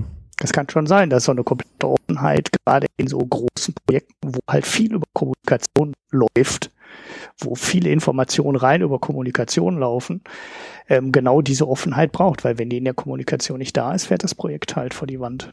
Ja, also seine Formel, die er da wohl runtergebrochen hat, ist Schmerz plus Reflexion gleich Fortschritt. Ja, okay. Das ist ja fast so wie Piketty. Es muss prägnant sein, weißt du, das muss heute alles in Tweet passen, alles was länger ist als 140 Zeichen taucht nicht mehr. Ja, also ich erkenne schon den Ansatz, ich glaube bloß, das Ding ist, man kann sowas nicht reproduzieren, weil in dem Moment, wo du es nachmachst, bist du halt nicht mehr so gut wie der das aus vollster Überzeugung tut. Ja, also die Grundproblematik sehe ich, die er versuchen will zu beheben. Für mich wäre das aber absolut nicht das Arbeitsumfeld, in dem ich arbeiten würde, in dem ich auch gut arbeiten könnte. Hm. Naja, die Menschen dafür muss man auch erstmal finden, genau. Naja, das heißt ja nicht, dass man dass man sich gerne selbst betrügt, sondern das heißt eigentlich nur, dass wenn man sich das mal auch so durchliest, wie das so Paranoia ausartet. Ja. Also es gibt dann halt so Geschichten wie, der haut immer so Marktberichte raus, ja, wo er so zur Lage der Nation, so in der Art. Und da hat er dann mal irgendwie ein Apostroph falsch gesetzt. Und dann haben die alle angefangen zu raten, ob er das mit Absicht gemacht hätte, da etwas falsch zu machen. Und ich finde, das zeigt schon so die Paranoia, die das dann erzeugt. Und das kann auch nach hinten losgehen. Meine These ist, dass das Ganze nur deswegen funktioniert, weil er selber halt einen sehr guten Job macht und die Leute durch diese Art und Weise in eine Situation versetzt, in der sie ihm ideal zuarbeiten und er dann die richtigen Entscheidungen treffen kann. Also es ist nicht unbedingt Pflicht, dass er auch ehrlich ist. Würde das ja bedeuten. Naja, ich finde die Diskussion, die da geführt wurde, ob er nicht das Apostroph mit Absicht falsch gesetzt hätte, um noch irgendwas auszudrücken oder sonst irgendwas zu testen, zeigt schon, dass die Leute ihm gegenüber nicht ehrlich sind. Ja. So ehrlich sie auch sein sollen. Und solange die Rendite stimmt, interessiert das halt auch keinen, ob das richtig ist. Ja, genau, das ist ja, ich überlege gerade, wie hieß er denn? Paulson? Der damals in der Immobilienkrise so wahnsinnig viel Geld das war der Herr Paulson. Der hat einmal einen guten Deal gemacht und danach nur Geld verloren, ja. Genau, und dann sind ja auch alle immer auf ihn, auf seine Hedgefonds gesprungen und da wurde auch alles total wichtig, was er dann gesagt hat, ja. Weil er hatte halt die Performance im Rücken und da wurde auch jedes Wort auf die Goldwaage gelegt. Er hat ja dann auch einen Goldfonds gegründet, eine ganze Zeit lang. Ich weiß gar nicht, den hat er, glaube ich, eingestellt Fehler, inzwischen, ne? Ja. Der dann sich auch ziemlich zusammengefaltet hat, naja. Und der war ja in der Zeit, wo der die Performance im Rücken hat, war der ja auch ein Guru und dann waren halt die 5 Jahre danach mau, um es vorsichtig zu sagen.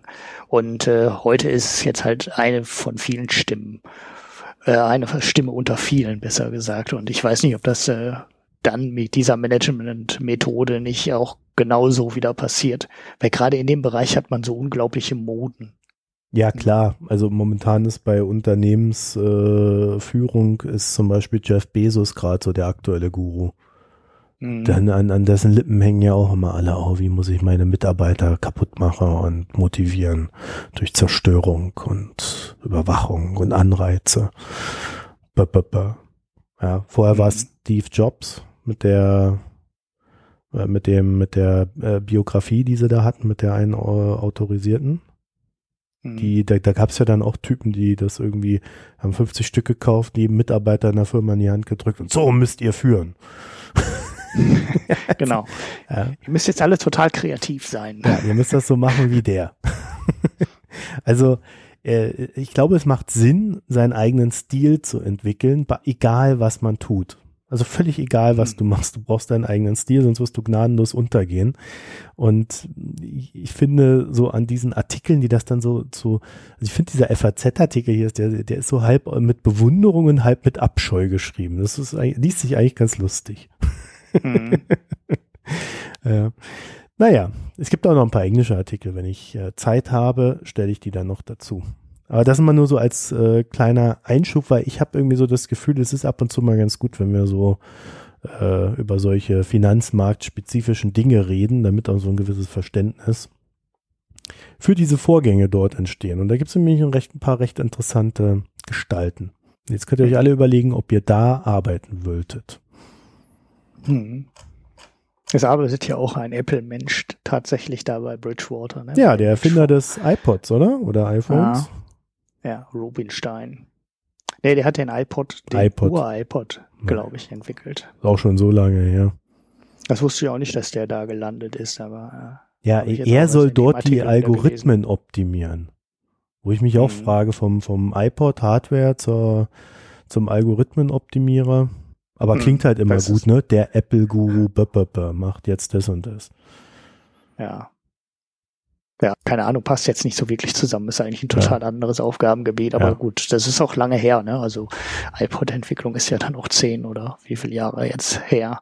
Nee, 10 ist ja schon iPhone, also noch länger her und dann müsste jetzt was ganz anderes machen in der Zwischenzeit, aber gut, wer weiß. Ja, du kennst das ja aus Film, der Producer vom hat dies und das und das jetzt getan. Genau. Ja, deswegen wird der Film gut. Okay. Dann haben wir noch einen weiteren Nachklapp, nämlich zu Tesla. Ja, Tesla. Was denn da passiert schon wieder? Ständig Tesla, ich kann es ja bald nicht mehr hören. Tesla ist ja die heiße Firma. Das muss man die Bitcoins der Autoentwicklung. Tesla wäre nur als kurzer Nachklapp, was wieder so ein bisschen auch den Hype zeigt bei Tesla. Wir hatten ja mal darauf hingewiesen, dass Tesla ziemlich zuverlässig jedes Quartal Geld verbrennt und quasi permanent darauf angewiesen ist, sich neu zu finanzieren, sei es über Aktien, sei es über Wandelanleihen. Das war, glaube ich, die letzte Finanzierungsrunde. Und jetzt aktuell haben sie zum allerersten Mal eine ganz stinknormale, unbesicherte Anleihe rausgegeben. Also das ist ein ganz normaler Bond, wo du im Fall der Pleite so viel Geld bekommen würdest wie alle anderen Gläubiger. Es ist nicht, also keinerlei Absicherung in dem Bond drin, auch keine Umtauschmöglichkeit in Aktien, sondern stinknormaler Bond. Volumen waren 1,8 Milliarden.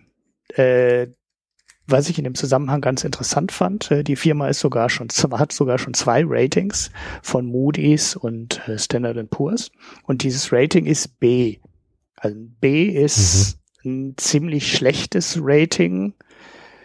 Das ist BB plus, minus 3, 4, 5. B minus ist das Rating. Das ist 6 Stufen im Junk-Bereich. Also das ist eine richtige Schrottanleihe, wie man es so umgangssprachlich nennt. Und das ist das Rating von Tesla im Moment, was ein bisschen was über die Finanzstruktur dieser Firma aussagt. Also wenn man da rangeht und guckt, wie viel Schulden haben die, wie viel Umsatz machen die, ist es halt keine solide, sauber und vernünftig durchfinanzierte Firma, sondern eine Firma, die immer noch daran hängt, dass sie permanent neues Geld braucht. Ja, es ist ein Startup, weiterhin. Genau, im Endeffekt ist es ein Startup. Inwieweit sich das jetzt mit dem neuen Modell ändert, muss man mal schauen, weil das soll ja eine positive Rohmarge abwerfen. Wenn die Produktion hochgefahren bekommen, einen guten Teil der Produktion, also des Aufbaus, müssen sie ja inzwischen finanziert haben.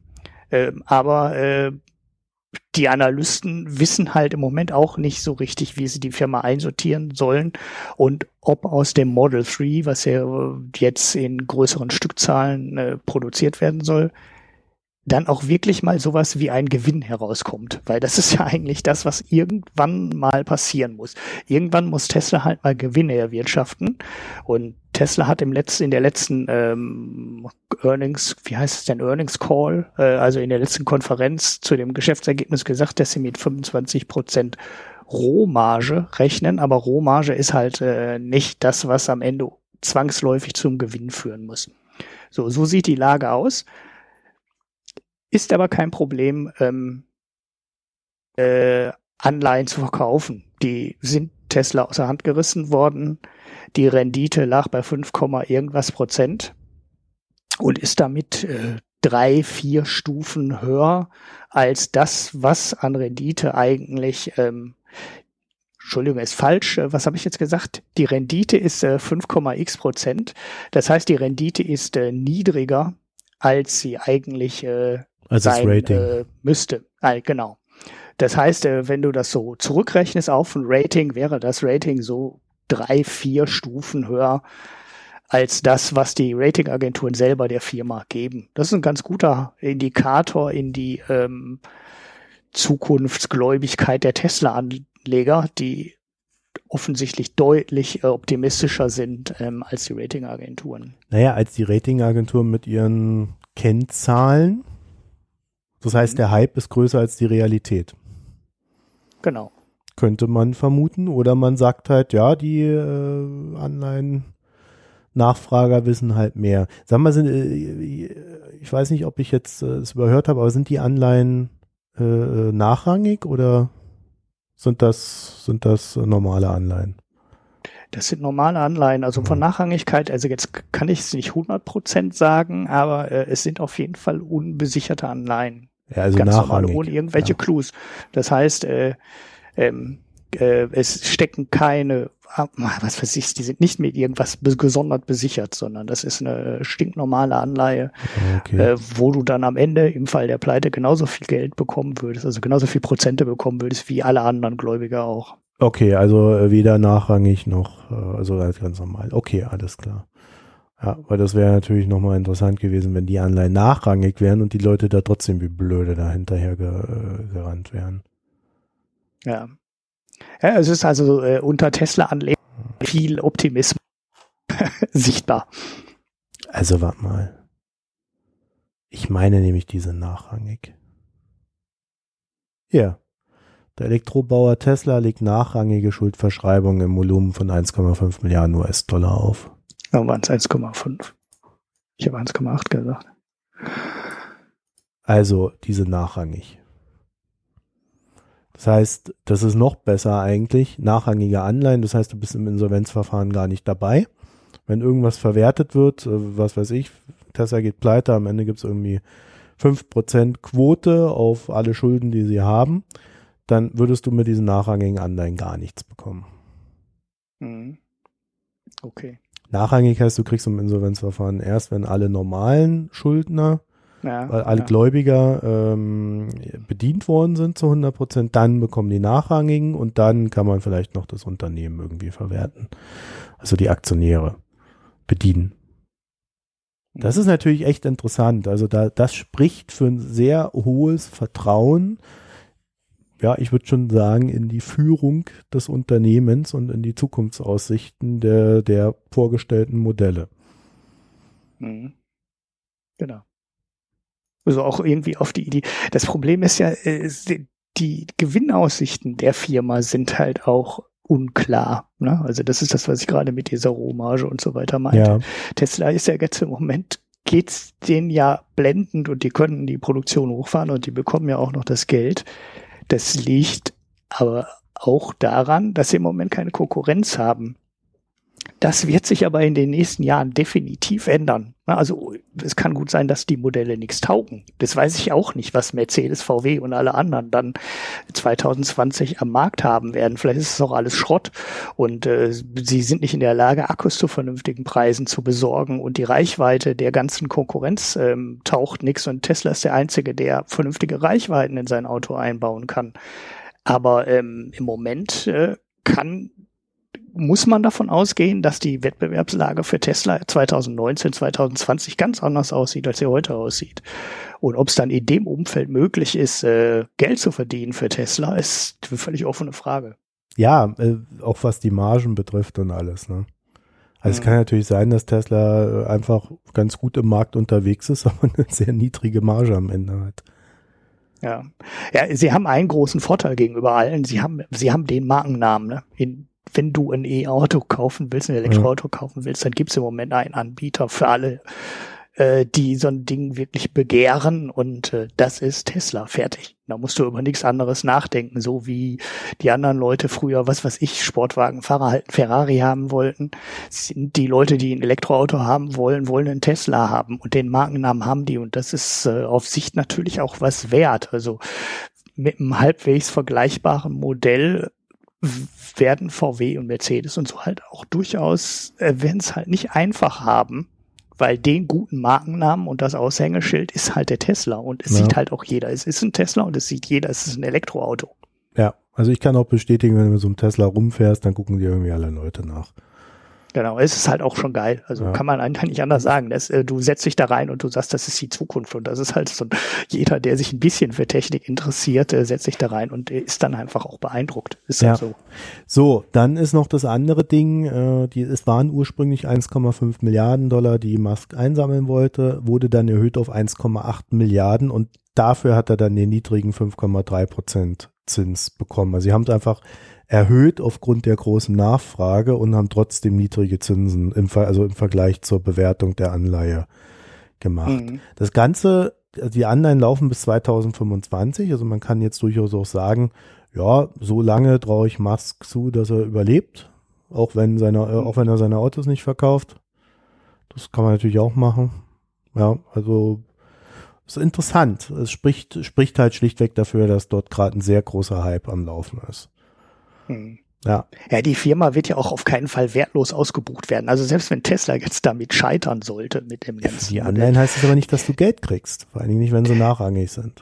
Nein, ich meine halt auch, das meine ich gar nicht. Ich meine auch, wenn sie nie Geld verdienen, der Laden wird von irgendjemandem gekauft werden. Also dass die komplett vor die Wand fahren und der Laden irgendwann insolvent ist, das wird meiner Meinung nach nicht passieren. Ja. Da werden allein die Chinesen sich so einen Laden mit dem Know-how und dem Markennamen schon unter den Nagel reißen, und dann bleibt auf jeden Fall ein Restwert über, aber Spekulation. Na gut, okay. Dann haben wir noch eine Rückmeldung bekommen vom Sebastian zu Mikro 54. Da ging es um das Öl, und da hat er darauf hingewiesen, dass wir eigentlich immer nur darüber sprechen, warum der Ölpreis nicht steigt. Das ist auch richtig. Es liegt auch daran, dass der Ölpreis nicht steigt. Und sich alle wundern, dass er nicht steigt, obwohl die OPEC sehr will, ne? Nein, darüber wundert sich ja keiner, aber das haben wir ja erklärt, warum er nicht steigt. Also wir haben quasi den Status oder den Stand erklärt, und wir haben ja das auch so ein bisschen evolvierend, das heißt in den früheren Folgen haben wir ja auch durchaus das immer so ein bisschen mit mehr Infos unterlegt, und er weist halt drauf hin, und das hatten wir ja auch schon besprochen, jetzt fragt mich aber nicht in welcher Folge, weil das weiß ich echt nicht mehr, dass natürlich der Iran, der jetzt einen Sanktionsnachlass hat, zumindest wird er ihn vermutlich haben, dazu gleich mehr, der hat natürlich ein Interesse daran, dass der Ölpreis steigt, weil dann irgendwie sich die Ölförderung im Iran wieder lohnen würde. Da muss man dazu sagen, der Iran hat seine Förderung seit dem Iran-Deal schon wesentlich ausgeweitet und hat erst dann zugestimmt, dass die Quote eingefroren wird. Und zwar just genau in dem Moment, und ich meine, das waren 6 Millionen Barrel im Monat, wo also der Iran, ein Investitionsproblem hatte, weil die Sanktionslockerungen wird zumindest seitens der USA momentan nicht umgesetzt. Also die USA blockieren noch recht viel, gerade jetzt unter Trump. Sie sind überhaupt noch oder sagen, der Iran würde seine Sachen da nicht erfüllen. Ich kann das nicht nachprüfen, ich weiß es nicht. Da herrscht gerade ein politischer Kampf. Die Europäer schließen vereinzelte Deals mit dem Iran. Die Russen arbeiten ja ohnehin sehr stark mit dem Iran zusammen. Aber die Amis versuchen das halt jetzt noch zu blockieren. So, Fakt ist, der Iran hat schon erhöht und er will seine Quote auch weiterhin noch erhöhen und das ist innerhalb der OPEC auch ein größeres Problem in den Verhandlungen zwischen Saudi-Arabien und Iran. Und meine These war dazu immer, dass das einer der Knackpunkte in dieser Beziehung zwischen Saudi-Arabien und Iran ist und dass die Saudis aufgrund des Aufstiegs des Irans auch diesen Krieg im Jemen führen gegen den Iran, diesen Krieg in Syrien weiter befördern und finanzieren, weil sie halt Angst haben, dass der Iran zu mächtig wird in der Region und die große Unbekannte ist, ob es zu einem Krieg zwischen Saudi-Arabien und Iran kommt, der direkter Natur ist. Also das jetzt nochmal so kurz als Zusammenfassung der ganzen, also kurze Zusammenfassung der ganzen Sachen, die wir zum Öl in Sachen Iran und Saudi-Arabien dann auch gesagt haben, sodass das dann vielleicht nochmal für Hörer, die frühere Folgen nicht gehört haben, dann auch nochmal alles komplett ist. Also die Überlegung von Saudi-Arabien ist dann ungefähr so, wie die im Zusammenhang mit dem Shale Oil auch mal vermutet wurde.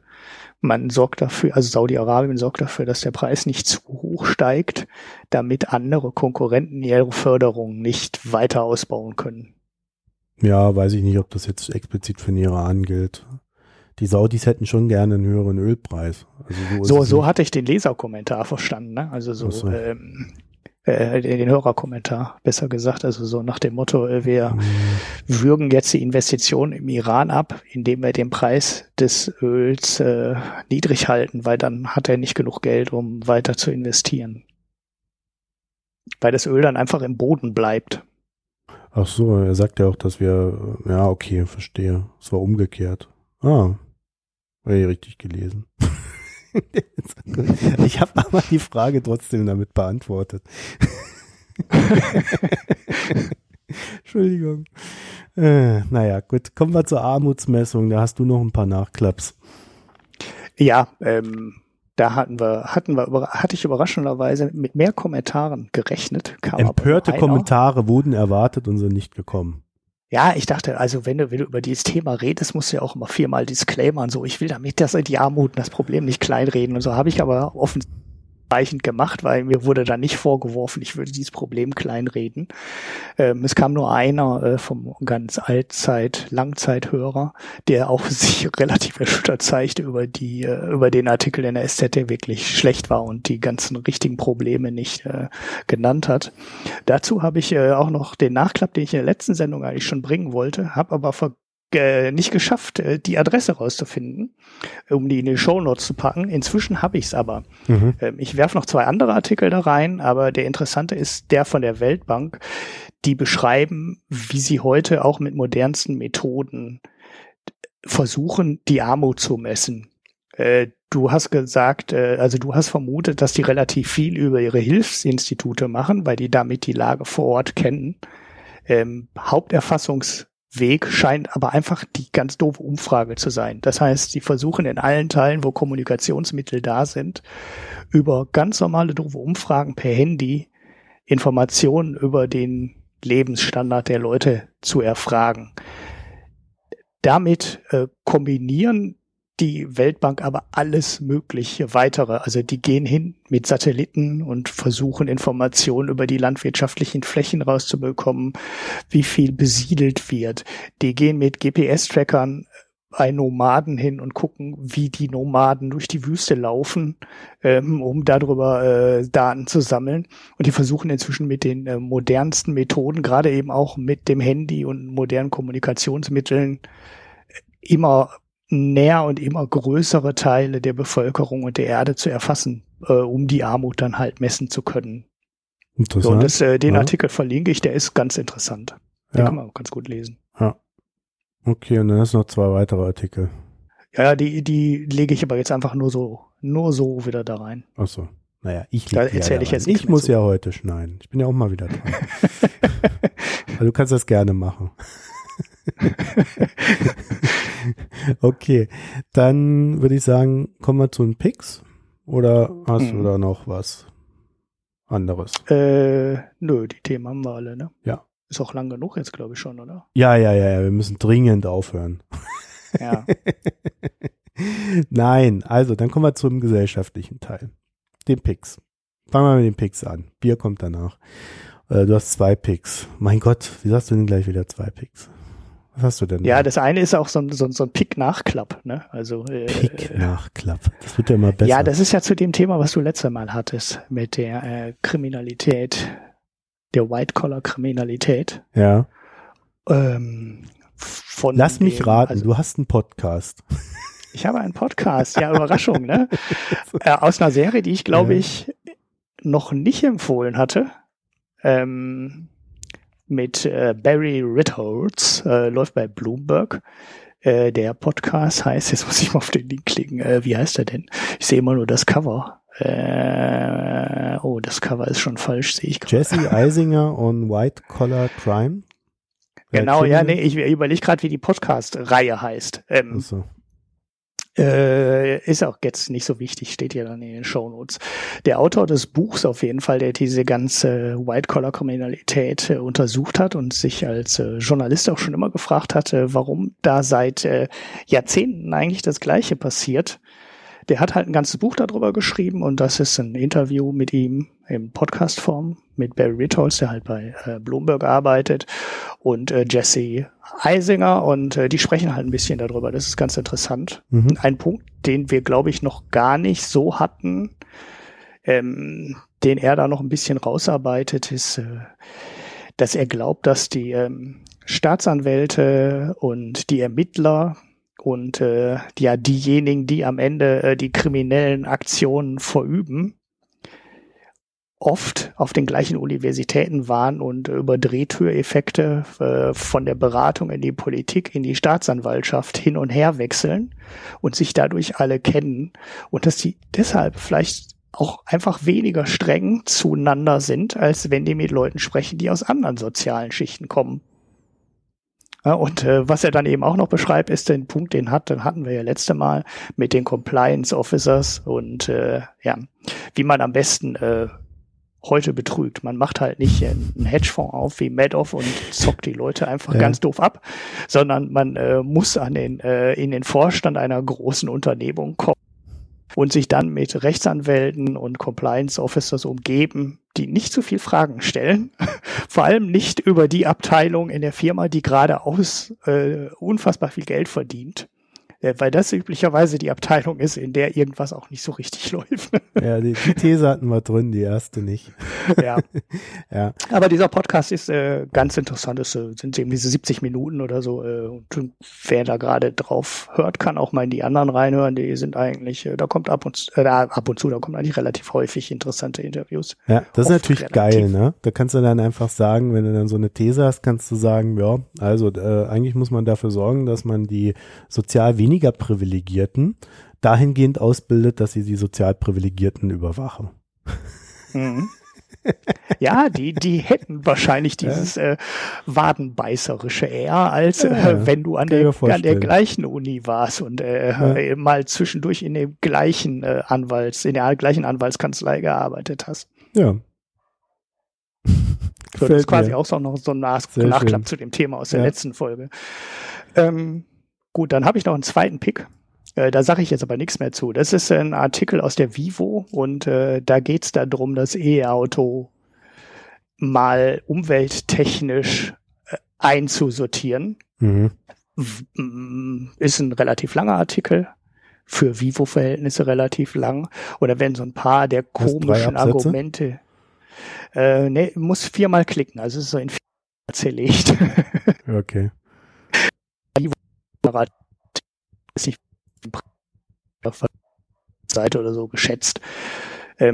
Und ja, da gibt es ja gerade im Moment sehr viel Relativierung, die versucht zu errechnen, dass das E-Auto doch nicht überlegen ist und dass es unfassbar viel CO2 braucht und dass keiner weiß, wohin mit den Akkus und dass Feinstaub überhaupt kein Problem ist. Und diese ganzen Sachen sind da drin mal analysiert und das ist echt ein sehr guter Überblick, den man sich mal geben kann, wenn man nicht diesen komischen, gescherten Facebook-Videos von Vince Ebert, der angeblich errechnet hat, dass man 30.000 Windkraftanlagen braucht. So ein Mist steht ja dann auch bei Tichy und anderen Leuten, die gerne hätten, dass diese ganzen linksgrün Versifften alle total unfähig sind und nicht rechnen können und überhaupt total verblendet sind. Lies den Artikel mal, der ist echt ein guter Überblick. Okay, mache ich. Auch wenn dich das Thema gar nicht interessiert, das ist ja immer mich Baustelle. Interessiert das so rudimentär, weil ich mir denke, das ist irgendwie wie bei den Energiesparlampen. Ja? Da war die erste Generation der Energiesparlampen war eine Katastrophe, umwelttechnisch. Also die ganzen Giftstoffen, die sie dann irgendwie noch nicht mal recycelt oder irgendwie verwertet haben, sondern die dann halt einfach irgendwo rumstanden. Ja, und dann gab es halt aufgrund des Drucks und der Medienberichte darüber, gab es dann auf einmal einen Durchbruch in der zweiten und dritten Generation. So, und jetzt haben wir super effiziente Lampen in unseren Gebäuden rumhängen in Deutschland, per EU verordnet. Jeder hat den Scheiß, bis auf die Deppen von der AfD, die immer noch in ihrem Shop die Glühbirne kaufen und irgendwie das 10-fache am Strom verbrauchen oder wie viel auch immer. Und zahlen weniger Strom. Und es ist immer noch umweltverträglich. Ist doch super. Was soll ich mich darüber aufregen, ja? Und so ähnlich wird es auch bei den E-Autos kommen. Ja? Die sind halt am Anfang, ist das alles noch nicht so effizient, da fließt halt noch nicht so viel Geld rein, es fehlt immer noch der große Durchbruch bei der Stromspeicherung. Ja? Das Problem hast du in unseren Handys, das Problem hast du im E-Auto und das Problem hast du aber auch, wenn du dir so eine blöde Solaranlage aufs Dach schraubst. So, das heißt, es gibt momentan sehr viele Leute, die ein großes Interesse daran haben, diesen Durchbruch in der Speichertechnologie von Strom endlich mal zu erzeugen.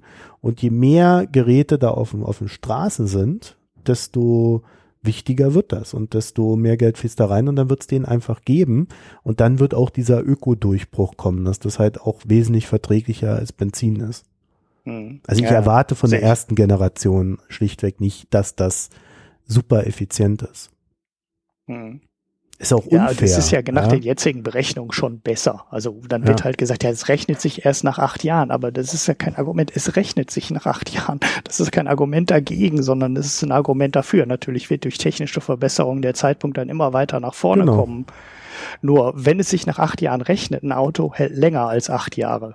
Und dann rechnet sich das heute schon. Und ist ja jetzt nicht so, dass man sagt, das rechnet sich erst nach 30 Jahren, weil dann wäre das Auto kaputt und dann wäre es ein Argument dagegen, wenn man nicht irgendwo am Horizont eine technologische Verbesserung sehen würde.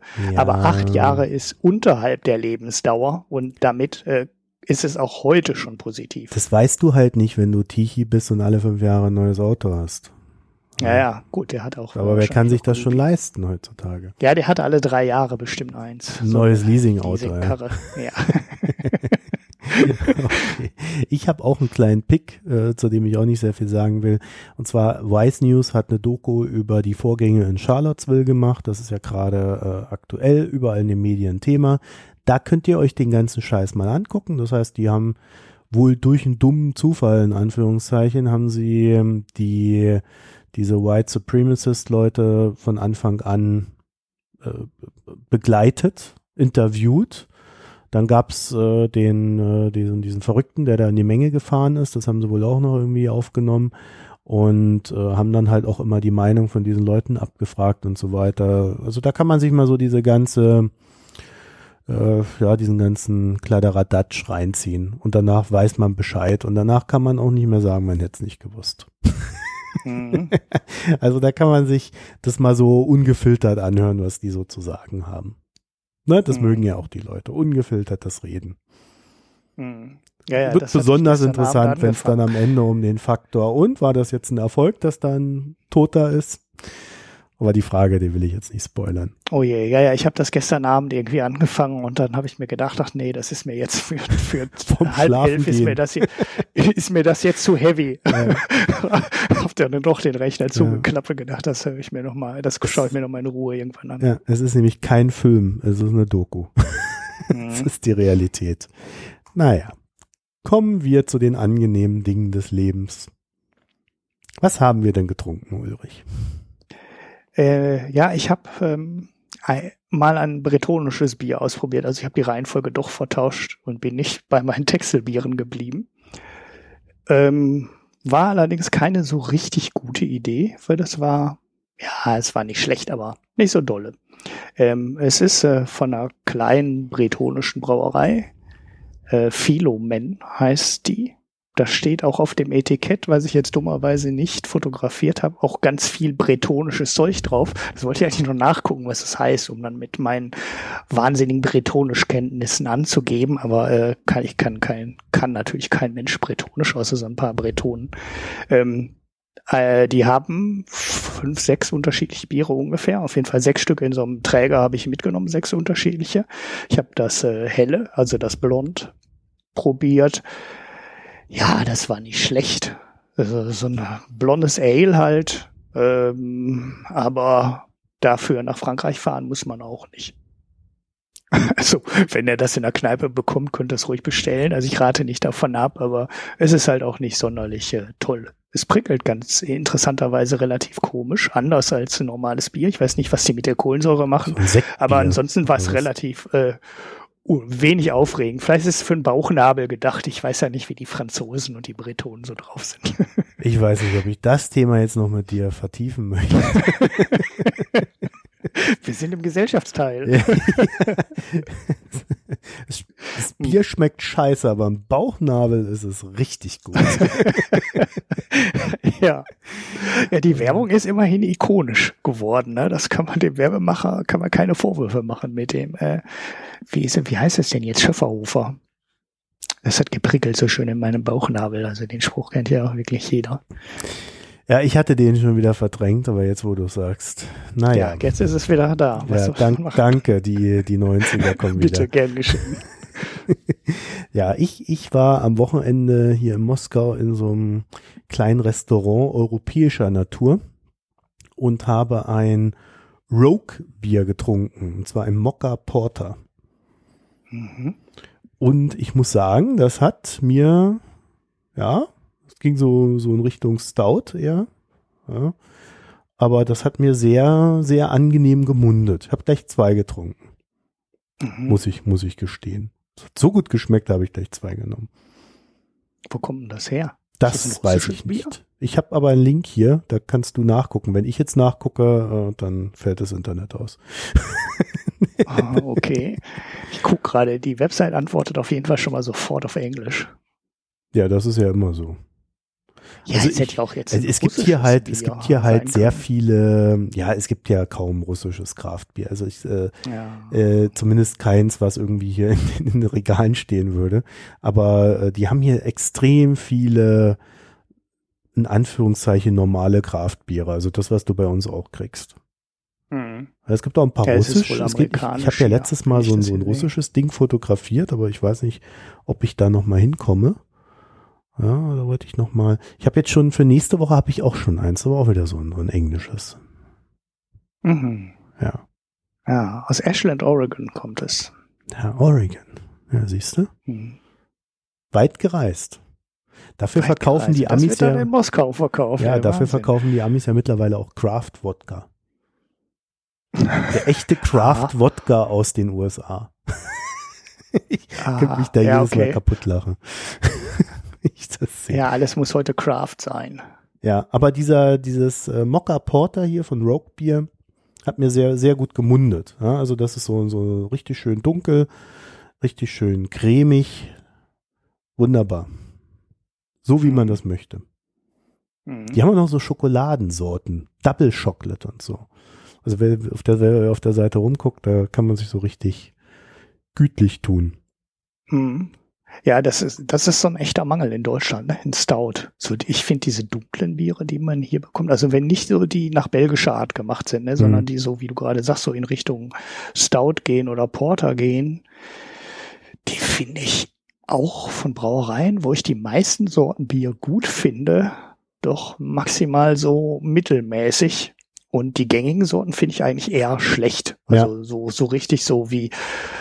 Ja, also wie manche Pilzsorten, also total nichtssagend. Und das können die Briten und die Amis eindeutig besser.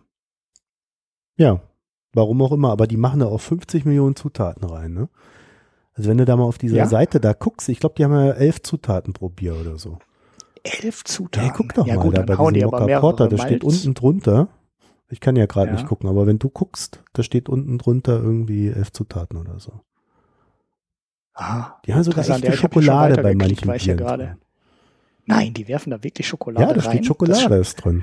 Das schmeckt nicht nur danach tatsächlich Kaffee. Ja, heißer Husser. Die machen da irgendwie, ich weiß nicht, ob man das dann wirklich noch Bier nennen kann. Nee, in Deutschland dürfte es das nicht als Bier verkaufen. Dann muss, oder wohl, ich glaube jetzt schon. Das also, Bier, Kraftbier. Genau, du darfst jetzt Deutschland auch Bier draufschreiben, aber du darfst es nicht nach Reinheitsgebot. Ja. So ist, glaube ich, jetzt die Regel hier in Deutschland. Ah, da ist wirklich Schokolade drin. Interessant. Na ja, gut. Und Kaffee. Das schmeckt doch wirklich gut. Schöner Mix. Ich weiß nicht, ich glaube mit unserem Reinheitsgebot, das ist alles Bullshit. Ja, die Belgier haben das ja auch schon. Die sagen das ja auch schon lange, dass das Quatsch ist. Ja. Also ich war sehr angetan, das hat mich so positiv überrascht. Ich dachte mir dann so, also ich meine, Moskau ist ja leider ein bisschen teuer, also die nehmen es ja dann echt noch von den Toten, aber ich war dann positiv überrascht, dass es dann geschmeckt hat. Im Regelfall zahlst du viel und es schmeckt dann noch nicht mal. Mhm. Ja, also Rogue Beer. Habe ich in Deutschland aber auch noch nicht gesehen. Nee, hatte ich auch noch nicht gehört. Mocha Porter. Klingt aber interessant. So, ich glaube, wir sind dann beim Ende, ne? Jo. Ja, dann würde ich sagen, dann machen wir mal Schluss für heute. Wenn ihr auch noch etwas zu sagen habt nach dieser Folge, und ich bin mir so sicher, dass der ein oder andere zu den Bitcoins noch irgendetwas zu sagen hat, wo wir Bullshit geredet haben, dann schreibt es uns in die Kommentare. Ja, schreibt es rein, sagt es uns, gebt es uns. Schreibt es in die Kommentare auf www.mikroökonom.de. Wir wollen mehr Kommentare. Genau. Da sind wir beleidigt. Ja, letzte Mal war aber auch okay. Also 4 oder 5 hatten wir. War gar nicht so schlecht. Ja. Naja. Wir besprechen es. Eher so Mittel. So ein Mittelwert. Bei 2 hören wir auf zu kommentieren. Also mindestens 3 Kommentare. Oh, das Bier, was du empfohlen hast, hat übrigens 92 von 100 Punkten bei Ray Dalio. Das ist richtig viel. Siehst du? Wow. Das ist der Beweis, dass ich einen besseren Geschmack habe als du. Ich habe meins gegoogelt, das ist überhaupt nicht drin in den Listen. So rar ist das, weißt du. Ich hätte da jetzt als Erster einfach eine 100er-Kritik reingeben können und dann wäre das beste Bier der Welt geworden. Ich behaupte einfach, dein Bier ist so scheiße, das kommt noch nicht mal in die Ratinglisten rein. Ja, das kann gut sein. Ja, das hatte irgendwie nur 3 Kritiken und das ist zu wenig, um Durchschnittswert zu berechnen. Ach ja. So, wenn ihr... Irgendwann kaufen sich unsere Hörer dieses ganze Bier und erzählen uns, dass wir beide Scheiße labern. Das ist eine Todesstrafe. Naja, nee, also wenn ihr das alles kommentiert wollt, was wir hier für Blödsinn reden, dann bitte www.mikroökonom.de, tut es. Wenn ihr dann schon da seid, dann könnt ihr auch auf Beihilfe klicken. Oder Unterstützung und dort gucken, wie ihr uns unterstützen könnt, also mit Bierlieferungen, wenn wir denn daheim sind oder mit Geld, damit wir uns Bier kaufen können oder damit wir wieder Geld ansparen, um was anderes Schönes für unsere Website zu machen oder vielleicht um mal eine Reportage einzukaufen. Also da brauchen wir jetzt aber wieder ein halbes Jahr, eben ein bisschen Geld zusammen ist. So und ansonsten freuen wir uns natürlich auch immer über die iTunes-Bewertungen. Dort könnt ihr uns 5 Sterne geben. Alle anderen Sternesysteme sind leider kaputt, deswegen geht nur 5 Sterne. Das tut uns sehr leid, aber das ist kaputt schuld. Ja, das hat übrigens die ganze restliche Knete gekostet an Apple. Das kaputt zu machen. Ja, das haben wir Apple überwiesen und seitdem kann man nur noch bei uns auf 5 Sterne klicken. Ja, es ist schade, aber so ist das im Leben. Naja, ansonsten hören wir uns nächste Woche. Tschüss. Ciao.